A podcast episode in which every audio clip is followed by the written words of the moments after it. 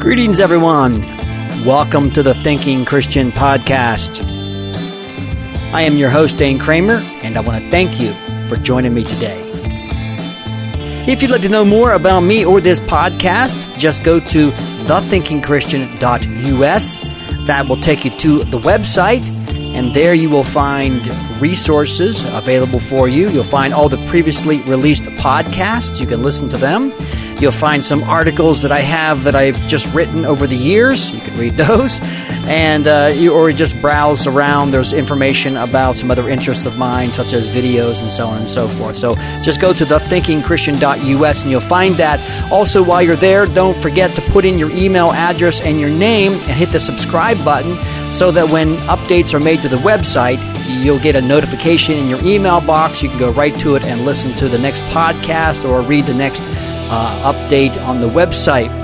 And as always, you can go to um, Apple iTunes, Apple iTunes, uh, uh, Stitcher, Google Play, Android, and uh, or any of your favorite podcasting apps, and there you should be able to subscribe to this podcast. You can get the RSS feed from the website, or just simply go to those uh, apps, do a search for the Thinking Christian podcast, and you should be able to find me. Uh, once you get there, subscribe. That way, you'll get the um, the newest download on your app whenever it becomes available. Okay, let's get into today's podcast.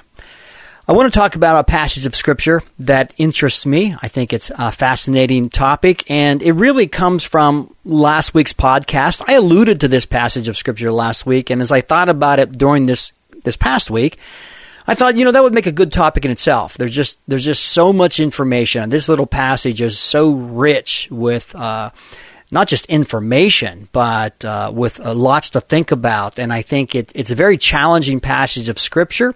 And so I want to talk about that today.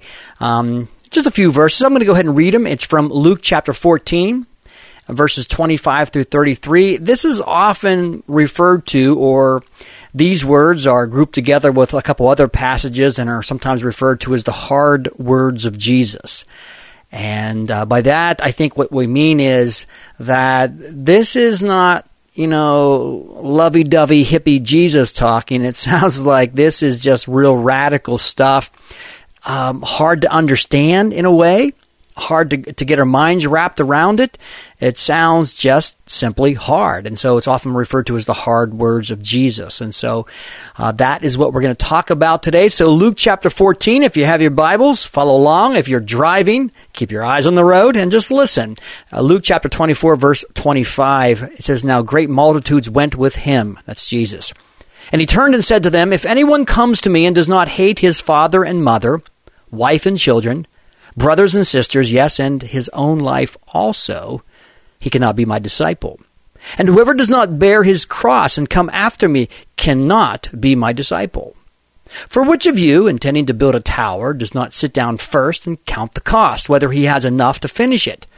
Lest after he has laid the foundation is not able to finish, all who see it begin to mock him, saying, This man began to build and was not able to finish. Or what king? Going to make war against another king, does not sit down first and consider whether he is able with ten thousand to meet him who comes against him with twenty thousand. Or else, while the other is still a great way off, he sends a delegation and asks conditions of peace. So likewise, whoever of you does not forsake all that he has cannot be my disciple. Yeah, kind of challenging, is it not? I mean, that's just those are those are hard words, and how do we understand them? How do we understand them without softening them at all? You know, I mean, this I think Jesus uh, meant everything he said in there, and yet we do have to understand them somehow. So uh, I'm just going to walk through the passage a little bit and just give you my thoughts, sort of my commentary. And remember that my thoughts, uh, my, my opinion, and two dollars and fifty cents will not get you a cup of coffee at Starbucks. I think it's a lot more than that. Um, and what I'm implying is that my opinion really doesn't take you anywhere at the end of the day. It's just my opinion. But I'll um, hey, this is my show and that's all that I have is my opinion. So I'm going to go ahead and give it to you. You know, it starts out kind of interesting. And, and in my mind's eye, what I always see here, it says, now great multitudes went with him and he turned. So I kind of picture Jesus as, you know, walking down this dusty road in first century Palestine and, and he's with his disciples. You know, they're sort of a huddled together group. And behind them, maybe 20 paces behind them is this great multitude. There is this large group of people. And you know, they're probably there for all kinds of reasons. You know, Jesus is, uh, he's at the very least an oddity. You know, I mean, who is this guy? He's, he's healing people. He's casting out demons. He's doing you know, rather miraculous things. And I think some people are coming out to watch him. They want to see a trick. They want to see a miracle. They want to see him do something. Or some of them in that group really maybe just Maybe they want a miracle. Maybe some of them are sick uh, themselves and have heard about his healing power and are just following him for an opportunity to get healed by him. Uh, there could be some in that group who, well, you know, they're just, uh, they're interested he said some things and they're kind of tagging along. They want to know what he has to say. And, uh, you know, as I picture that multitude walking along that dusty road, I often just think that that's what our churches are filled with. People of all kinds of persuasions and all kinds of walks and at all points in their lives, um, you know, just what is this Jesus about? And we all have different interest levels, it seems like. So that multitude, I think, is a cross section of us. But it's interesting because Jesus is walking along this road and he turns, you know, so suddenly it just seems he kind of stops and he wheels around and he says to this group, if anyone wants to come after me, now they are coming after him. I mean, they're right behind him. So uh, it's almost as if, you know, he's saying, hey, if you want to continue this walk, if you want to continue to follow me, I, I, I got, I, I want you to know some things first. Okay.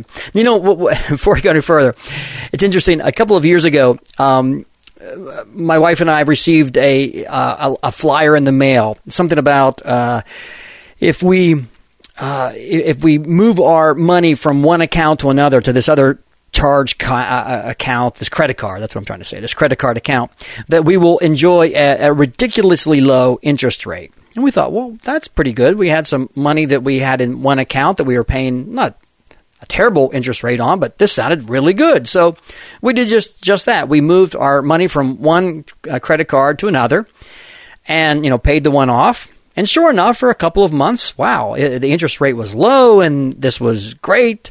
And then all of a sudden, it just skyrocketed. The payment jumped up, and I'm thinking, what's going on? And I and I called the credit card company to ask what was happening, and um, and they said, "Oh yeah, that interest rate, that introductory interest rate, is just that. It's introductory." And if you'll look in the back of that statement that we mailed you, and I did, there near the bottom, in print so fine that you could hardly read it, it said, you know, something like, for three months you'll enjoy great interest, and on the fourth month we're going to nail you with it, or something to that effect. And, uh, you know, I'd missed it. I just missed it. I, I didn't read the fine print. And sometimes the fine print really can, can nail you if you're not careful with it. And what I like about this passage in Luke chapter 14 is Jesus is not, he's not leaving any fine print out there. He's, he's telling the crowds right up front what it means and what it costs to be a follower of his. And as we read this passage, uh, it, to me, it's just way out in the open. Jesus is making it very clear, abundantly clear, what it means and what it will cost to be a disciple, to be a follower of His. Um, and so he, he says, if anyone wants to come after me, if anyone wants to come to me and, and you want to be my disciple, fine. I'm, I'm paraphrasing, of course. But I want you to know something first, and, and that is uh, there's a few things that you have to know going into this. If anyone wants to come to me, but he's not hate his father and mother, wife and children, brothers, sisters, and yes, even his own life, well, he, he cannot be my disciple. And it's almost as if he, he takes his toe and draws a, a line in the sand there and says, you know, you want to cross this line, that's fine. I mean, absolutely. Uh, you want to be my disciple? I'm looking for him. I'm looking for people who are, you know, interested in, in this life as a disciple. But if you do cross the line, if you if you come after me, you got to know some things right up the start. And he, a little later he'll tell us why you have to know this. But he but he says you've got to know this, and that is if you come after me, you've got to hate your father, mother, wife, children, brothers, sisters, and even your own life.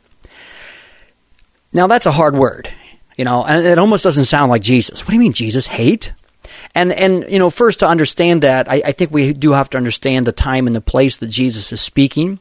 Uh, of course, uh, he's in first century Palestine, and he's he's a Jew, and he's talking to a Jewish audience, and he's using Jewish figures of speech, and I and I see hate there in Matthew or excuse me, in Luke fourteen twenty six, hate your father and mother as a figure of speech. Um, this we find in other places of Scripture. For example, in Matthew chapter six and verse twenty four, uh, Jesus is is talking to his disciples there on the Sermon on the Mount, and he said, "No one can serve two masters." For he will either hate the one and love the other, or be loyal to one and despise the other. Now, of course, a person can have, for example, two employers, and it doesn't mean that you must hate one and, and love the other. But I think the words hate and love there, uh, those extremes, are, are just really making the point that you must prefer one over the other. Uh, to hate one means that you give it less preference. To love the other gives it more preference. I think this is really clear in Genesis chapter 29. Uh, we have the story of uh, Jacob and, and um, Rachel, and we read that in, in, in verse 30 of Genesis 29 that um, Jacob loved Rachel more than Leah. And what's interesting is the very next verse, and you have to read the King James Version to make it clear, to see it. It says, When the Lord saw that Leah was hated, now, it, didn't say that Jacob hated her, but it, he loved Rachel more. And very clear, we, we can see that this is just a figure of speech. This is a way that the Jewish audience would understand it. And this is the way a Jew would speak. To hate means to, to prefer less. And so I think what Jesus is saying in verse 26 is if you come after me, I need you to know that you need to prefer me than all the other relationships in your life, whether your parents, your wife, or children and even your own life. Coming after me means you have to prefer me over the others. That I have to have the, the first position. Now, and he goes on in verse 27, he said, Whoever does not bear his cross and come after me, well, he can't be my disciple. You know, this is I think this this verse here is maybe misunderstood a little bit, or, or the impact of this verse. Let's put it that way. The impact of this verse is not quite as understood as well as it would have been in the first century to the listeners of Jesus. When when we hear the word cross or bearing a cross, um, oftentimes I think we think of um, well, first of all, a cross is something we wear around our neck because it's a piece of jewelry. We we look at the cross as being an ornament or a piece of jewelry or even something beautiful. Uh, but in the first century land where Jesus was speaking, it was not the case at all. The cross was a horrible instrument of torture and death used by the Romans to carry out uh, capital punishment if they were going to execute a, a, a, prisoner, he or she was uh, nailed to a cross. I mean, it's a horrible, horrible way to die. And if you're going, if they're going to uh, kill somebody on the cross, typically what they would do is they would make them carry their cross. The Roman, you know, who the soldier in charge of your execution would say to you, okay, you're going to get crucified over there, but you need to pick up your cross here and carry because we're not going to carry it for you. Now, I, I suppose a, a prisoner could say, listen, I'm not carrying my cross. Uh, you carry it. Um, and they probably would make his last few hours of life most miserable for refusing that.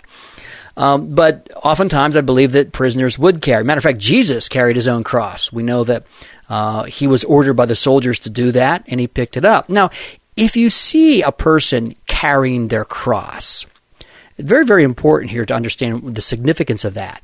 A, a, prisoner who picks up his cross and is carrying it to his place of execution is basically saying the fight is over. That that I've I've, I've um, accepted my fate, so to speak. I'm no longer insisting on my rights anymore.